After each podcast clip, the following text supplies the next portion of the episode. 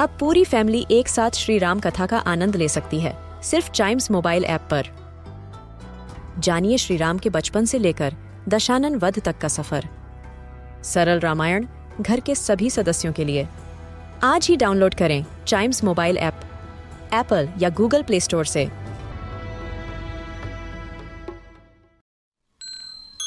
This is Chimes Radio, original podcast.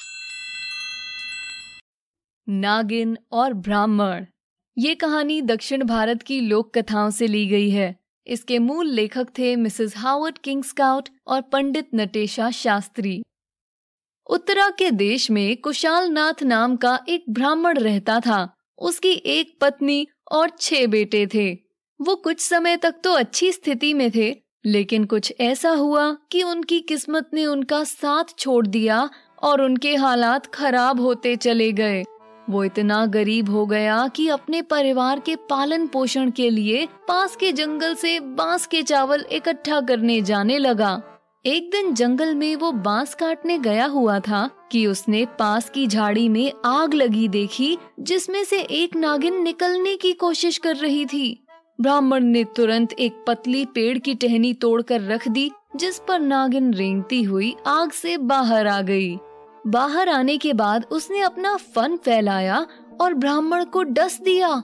ब्राह्मण अपनी मूर्खता पर रोने लगा। नागिन ने उससे पूछा, हे ब्राह्मण, तुम रो क्यों रहे हो? ब्राह्मण बोला, मैंने तो तुम्हारी जान बचाई और तुम मुझे ही मारना चाहती हो।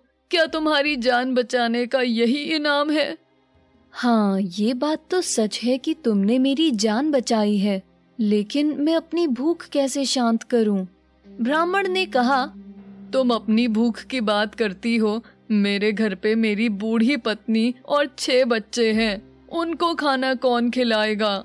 ब्राह्मण को चिंतित देख नागिन ने अपने फन में से एक मणि उसे निकाल कर दी और कहा, इसे ले जाओ और अपनी पत्नी को देना ताकि वो घर चला सके। थोड़ी देर बाद यहाँ वापस आना। ब्राह्मण मणि अपनी पत्नी को देने के लिए चला गया। उधर जंगल में नागिन ने सोचा, क्या ये सही है?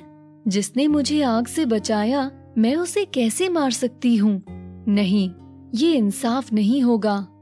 फिर ब्राह्मण जब मणि पत्नी को देकर वापस जंगल में आया तो नागिन ने उसे देखकर एक और मणि अपने फन से निकाली और कहा, मैं तुम्हें मार नहीं सकती, क्योंकि तुमने मेरी जान बचाई है। तुम ये एक और मणि मेरी तरफ़ से उपहार में ले जाओ और अपने परिवार के साथ खुशी खुशी रहना। ये कहकर नागिन जंगल में चली गई और ब्राह्मण खुशी खुशी अपने घर वापस आ गया। फिर ब्राह्मण ने जंगल में उसी जगह एक मंदिर बनवा दिया और जितने लोग भी उस मंदिर में जाकर उस नागिन की पूजा करते, उनकी हर इच्छा पूरी हो जाती।